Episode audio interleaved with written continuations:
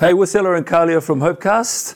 Joining us today is Ross Nanson, who's uh, a drummer for Sons of Zion, or that's how we know him as. He's also a really, really talented drummer for other musicians. Ross has also had some challenges in life, and we're going to talk to Ross about some of those things today. Thanks for joining us, Ross. Oh, thanks for having me. Um, yeah, so I'm a. Oh, thank you. You beat me to it. All right, bro. Um, where did you grow up? Oh, the one and only um, best place in Auckland, uh, Mount Albert. Born and raised, and I'm still there. So, yeah.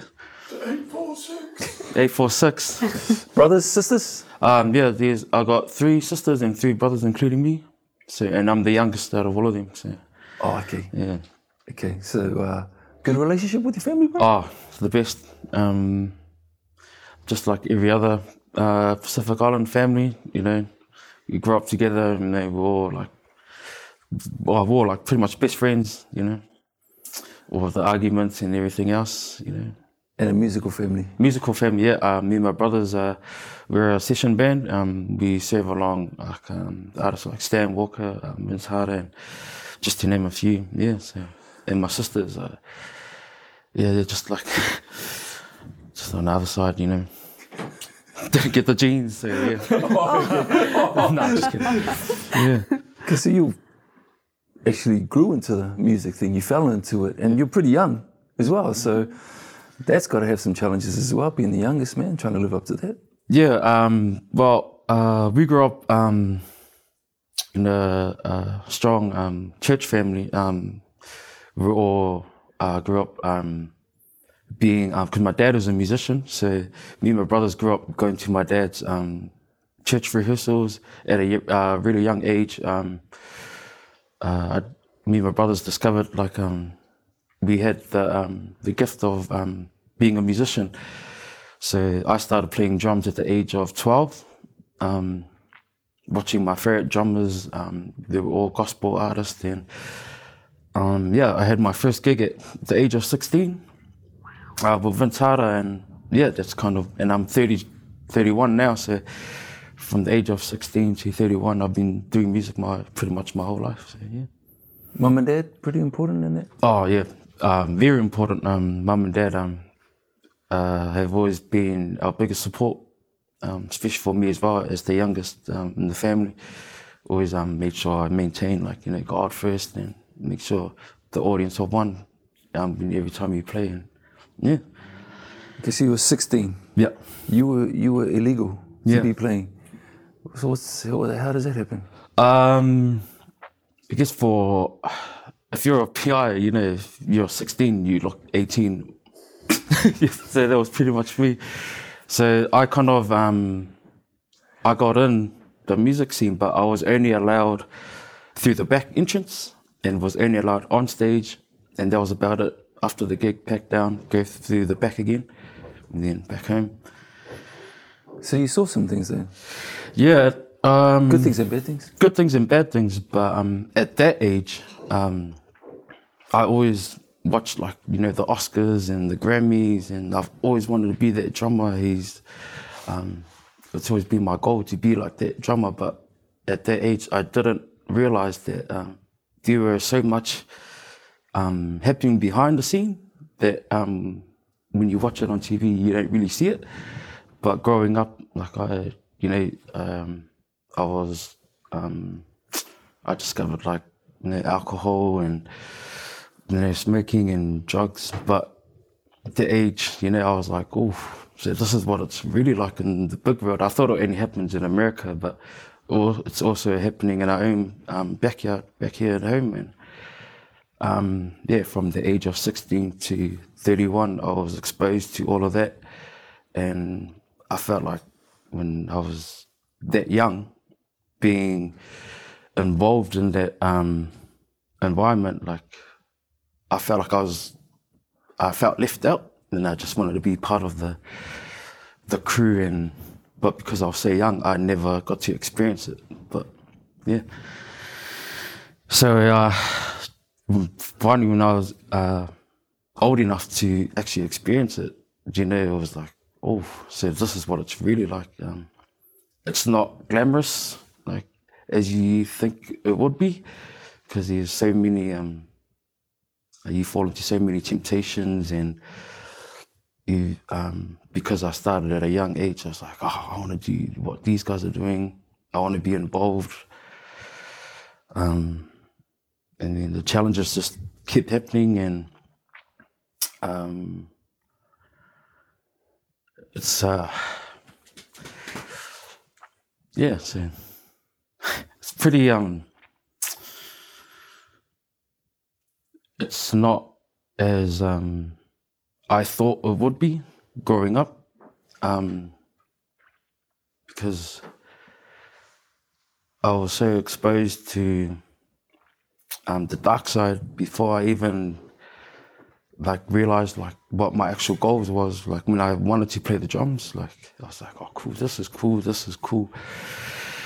Um, but yeah. I sort of get a picture of what the glamour side looks like. yeah. But what did the other side look like?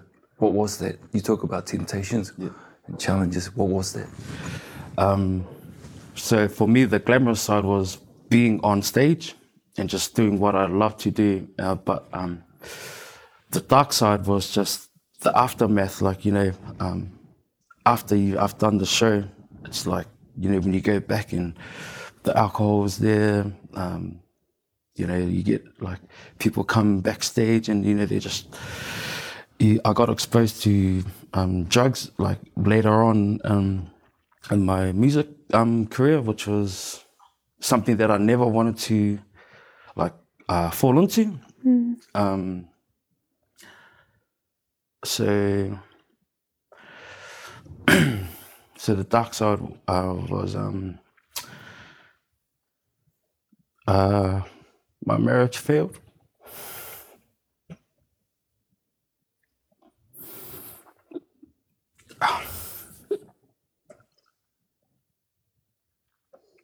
Sorry, guys. It's okay. You're good, bro. It's all right. You're good, bro. It was probably one of the um, the hardest thing um, to um, yeah, it was probably one of the hardest things um, that I had to go through being in that um, industry because um, I started to pull away from the purpose of me playing um, drums, and I enjoyed the the other side of it. Like I pretty much just wanted to be part of the um, the after. Like I was just looking forward to the after parties, and I was like, yeah, I'll do this gig because I know that this is gonna happen, and um, yeah, and it kind of uh, took a massive turnaround. So that included drugs. Yeah. Yeah. Um, yeah. Uh, later on in the career, like, yeah, like I discovered, like, you know, like the power of drugs, like, I was just like, oh, this is a cool buzz for me. And I feel like, I felt, I actually felt like I was a rock star, like, you know, superstar. And I loved the buzz. The buzz was there. I enjoyed it. I was like, I thought, ah, there's a tour, there's a tour coming up. And like, sweet, I'm going to be okay. Because I know that this is going to happen. But like the, on the um, other side, I was like, should I? It's like, it's not going to look after me. Like, I felt like I was looking after the industry that it got to the point where the industry wasn't looking after me while I was on the road, um, which kind of led to like, you know, a failed marriage and and it's led me to uh, where I am now. So just yeah, just trying to like find help and yeah. Obviously, different pockets of times where you were going, oh, I mean, this is so good, and then dipping. Yeah. Did you at any stage ask for any help? No, I didn't because I was too afraid. Because I was always that guy that would try and bring like life to the party. Like, um, we'll be on the road, and if someone's like down, I'll be like, "Come on, boys, let's go, let's get it." But um, were like a lot of times where I felt like, "Hey, I'm actually not okay," um, but I was too scared because I just felt like if I was to say that, like, hey, I'm not really feeling 100%, then I'll be like, and then I feel like the whole team that's around me will be like, oh, he's weak, like, we don't need him anymore. Why do you do? Why do we do that as guys? Pardon? As guys, you know, we put on these masks. Eh? Yeah. Yeah. You know, a lot of us do. All of us do that. Why did you do that? it's just I think it's it's something it's how I how I um I grew up. I was always like um the happy guy. I was always the strong guy. I'm always like positive. Like, you know, like we can do this, I can do this. But if I was to speak on my weakness, like I just feel like no one will ever care or, or listen or just be like, oh, you're weak. What happened to the guy that was always, yeah, yeah, let's go. Kalia, we've talked a lot, you know, in a short space of time. Yeah. Um, what's your assessment so far? I just thank you so much. I mean, this is so it's so brave to open up about this, and you know, it's it's been quite a journey for you. Um, you talk about the the way that you grew up and the way that you came into the music scene, and it was uh, uh, maybe a little a little shouted, and and that's what you knew, and that's what you were good at, and then you've come into this whole world uh, that is surreal. It's not quite what you thought it was. Um, and then you know you've had to you've you've, you've got on one side you're, you're sticking with the band and, and you're trying to be in this glamorous world. And on the other side you're holding a marriage um, over there. And it's it, it's quite a challenge. And uh, how did you feel um, being in that position? Because it's it's almost like the good and the bad and you want you want to be okay on both sides were you disappointed um, about what was happening, uh, or how did you feel in in that moment when when you've got to go with the band, but you've also got to you've got your wife and, and your marriage there as well? Uh, to be honest, it was really like exhausting. Eh? Like I couldn't, I couldn't even like balance it out. Um, like I lost sleep over it. Um, I lost friends over it, just because I couldn't choose like um, either um, this life or that life. Uh, I, because I was a people pleaser, I was always, I was always known as a people pleaser, and if I let this side down, and then you know it, it just wouldn't balance for me. So yeah, I just felt like I was mentally like exhausted. Yeah, physically as well. There's a real wrestle with you at trying to be the people pleaser and then trying to get on with your job, you know. And you talked about uh, relationship breakup. When did you really feel like, is there a particular point where you thought, man, this is it? Um, this is too hard? Um, I think when when the um, when the shows and the gigs and all that stopped, I, um, that's when it really hit me because I used all that to keep my mind busy because I knew what I was going through, but I just didn't want to get to that point where I would feel like how I was feeling that um, that night.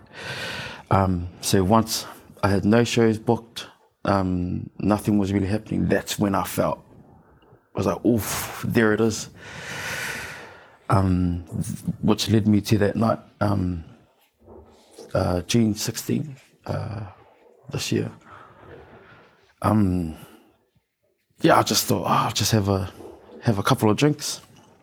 Um, then that's when uh, like my whole pretty much my whole career my whole life like started like like the flashbacks and all that just started hitting me like the bad thoughts and all that just and that what um, the alcohol didn't help I, uh, I got um, heavily um, drunk that night and the bad thoughts started coming through and I thought man why do I feel like this Um and even like a couple of weeks before that, I couldn't sleep.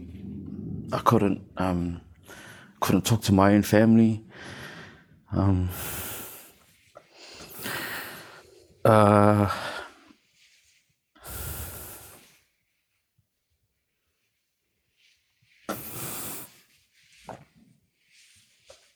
um, and then like um, I thought, how do I get rid of this pain?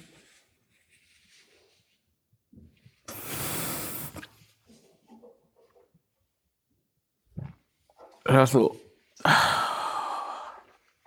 what if I just like disappear?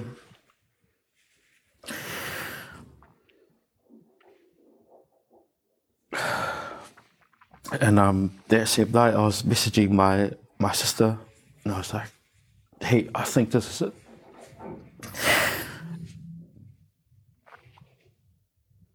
And she was like, "Oh, what do you mean?" I was like, "Nothing's really happening for me."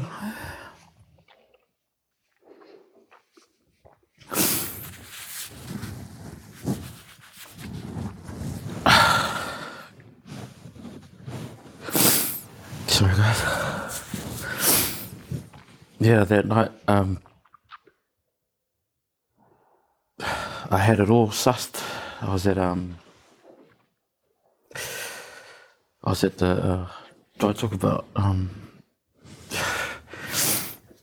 yeah, just 2.30 that morning, really wasted. I was going back and forth messaging my sister. I was like, this is it, this is me. I'm done like I, or like I felt so much pain that I've never felt before, like emotionally.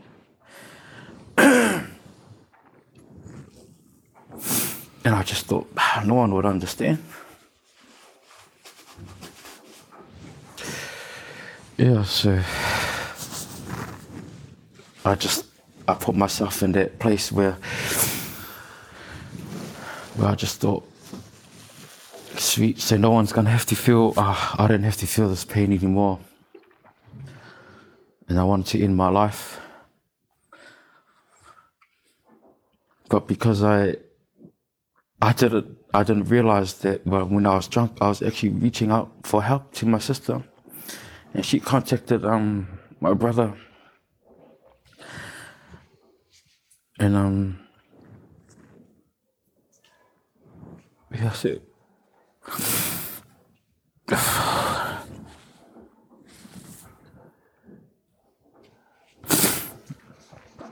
I just feel like if it wasn't for them, I wouldn't be here.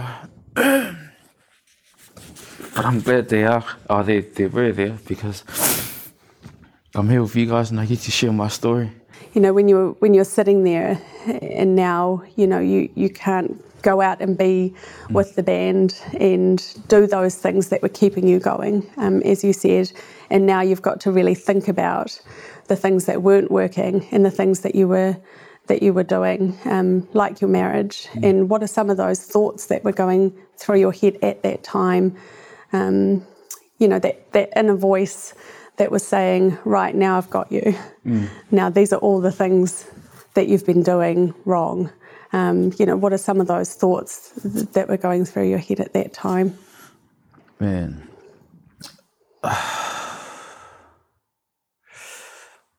like, to be honest, like, I actually just thought I had it all, to be honest.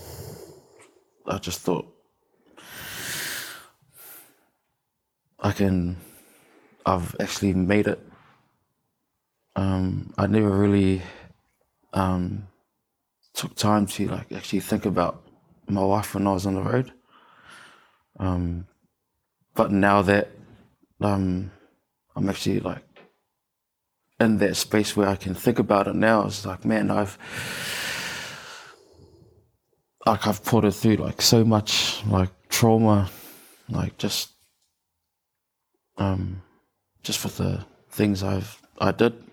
Um, um, because even um, when my marriage was um, on the edge, I was still on the road, and yet I just thought, oh, I'm not. I'd like I actually didn't think about it because my mind was just all about the shows, and I was surrounded by um, the, like friends and family. Like on like e- every day was like a show.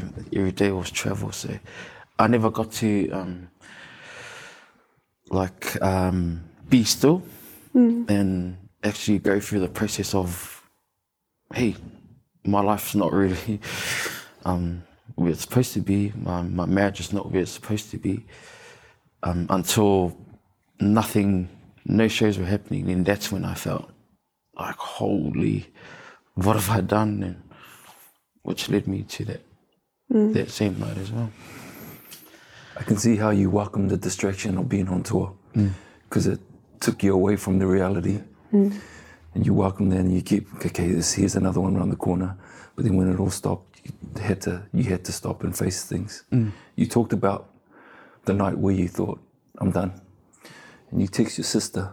Uh, and then, can you tell us how they found you? Did they know where you were at? In your, where you were actually, yeah, where, we at, where you were at?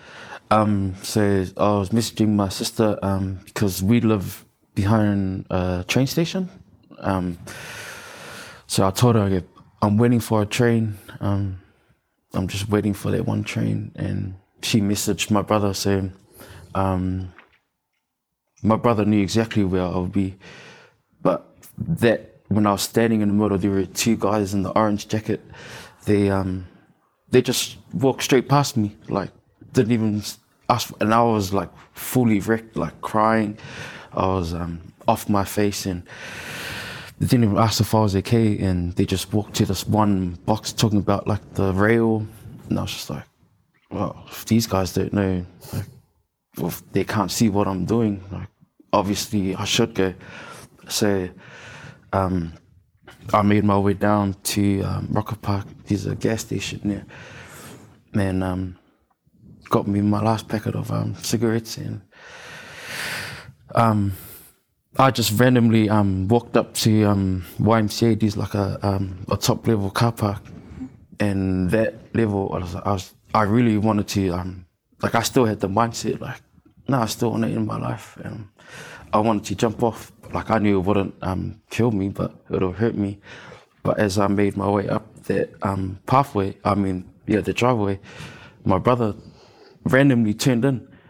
I was him standing I'm told they just fully like you know it was like a chase down or something like and I was like how did you guys know I was here and they're like, bro, it was just out of nowhere. We just thought we'd turn in here because you went there at the train station. Um, Margaret, my sister, was texting me.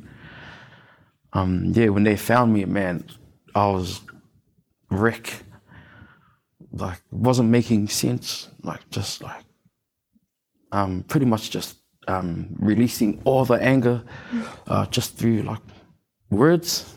Like, um, they heard stuff that um, they've never heard before, like the hurt, um, the struggles. Um, it just, um, yeah, like the pain that I was going through, and they, yeah, they found me at um, yeah the uh, driveway of uh, Rocket Park. All that time, you've been wearing this mask, Yeah, pleasing people and your own family. yeah. Didn't know what you were going through. No, none, no one knew what I was going through. I'd say for five years I've been wearing that mask. Um, yeah, pretty much five years I've been wearing that mask of um, hiding my struggles, hiding my pain, um, like um, hiding like that I'm actually not okay. Um, just because I don't want them to f- like feel like I'm weak, and I was just scared of losing like that. I, th- because I, th- I was too scared of losing that platform of like, um, oh, he's a good guy, he's a strong guy, but yeah, I was just af- pretty much I was just afraid to be myself, to be honest, just to show that I'm actually not okay. So when your family turned up Yeah. to you, they found you in the car park. Was it day one of a healing? Actually, it was. Um, oh,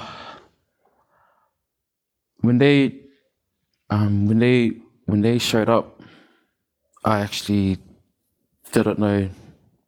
Like my mind wasn't there. I wasn't like. I think it was just.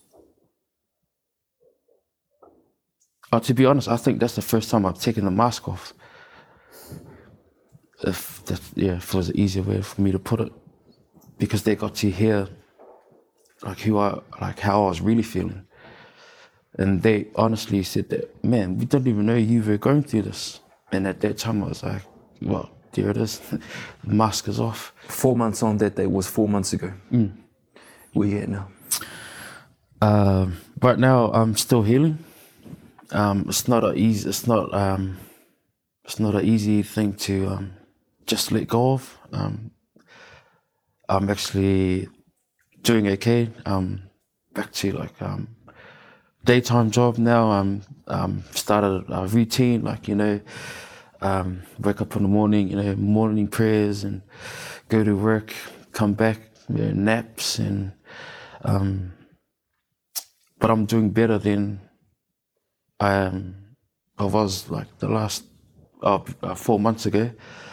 Um, I've got plenty of support now. I've got people um, checking up on me, and um, I've st- I still go through you know the, those dark times, but um, it's not as powerful as it was before. Um, so yeah, I guess I'm still on that that road of um, healing. You talk about um, having a routine. Yeah. Is it is there anything else that you use as an outlet to, to keep you in a good place? To help you keep yourself in a good place? Yeah, well, uh, drumming is like you know my Are you pretty good? Oh, I, uh, well, if you look at my resume, yeah, um, yeah. So um, I, I have my drum set up at home. Um, you know, I just plug in um, my favorite um, genre of music is gospel, and um, gospel music is um, healing. Um, it's like a healing path. Um, uh, what I'm going through, uh, worship song, praise song. So I use that as a um, yeah, as a um, as a part of um, my journey right now. Just If to I- remain on Yeah, track, make- if yeah. I ever like feel like I'm losing the plot, you know, Yeah. um, the garage is where I go. Yeah, Do you think that's important for people who are maybe watching you right now, man, and going, man, yeah, that's I need something. I need an outlet like that. I need something, whether it be drumming or. yeah. You think that's important? Oh, it's very important. Um, you just gotta. Um, for me, I had to find what makes me happy. Um, I've always made wanted to make other people happy, but not myself happy. So um, I find things that um, that ma- makes me smile, makes me happy, um, and I just uh, connect with people who keep me accountable.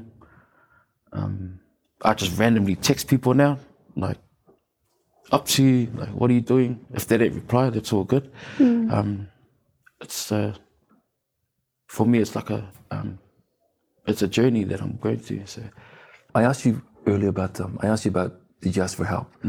Do you? Is counselling? Was counselling a part of it? yeah, I did. I've done um, counselling two sessions um, after that um, episode I had. So Helpful. Oh, it was very helpful actually. Um, just um, sharing your your story and getting the help. Um, when I got when I asked for the help, you know, it's like for me, I felt like whoa. It's it's something that you shouldn't be afraid of. Like help is always there. You just need to ask for it. It's you know you don't have to charge anyone to you know Yeah. just to um, ask for help. I wanted to sort of just touch it quickly, guys. Why aren't we? Why aren't we asking for help? Do you? Is it something that we need to? We need to get right with guys. You know. So it's a we work for you. Why is it so important for guys to just sit, just to talk? I think it's a it's a cultural thing. It's uh, it's it's the letdown that um, that scares, like um, especially us men. Um, they think it's a weakness, but it's actually when you don't ask for help, that's when it becomes a weakness. Um, but there's so much strength in asking for help. Absolutely. Yeah. And do you find? I, I just had this this question, like when you when you say it all came out, and your sister and your brothers were there. Do you feel like after that release it was easier to talk? Do you feel like you should have done it sooner? Do you? Oh, definitely. Yeah. Um, it's. I feel so much peace now. Like I feel like I'm at peace with my mind. I'm at peace with like um everything now because I know how to control it now. And it's all by just saying that you're not okay and just asking for help. And yeah. Amazing. We know the journey's not over for you yet, Ross, and we know that you're working away at making sure you remain in a good place. Uh, Carly and I are really proud of you, bro. Hopecast is really proud of you. Yeah. On behalf of Hopecast, uh, we just want to give you this um, bracelet. It's really, really cool. Oh wow. It's um, you can hang through your nose. we want you. If you read it there, what does it say there? I am hope. And that's what You you, are, are. bro. Thank you. Yeah. All right. Wow. Thank So, you. brother. Thank you. You've really, really touched me. Oh. Thank you for sharing. Thank you for having me.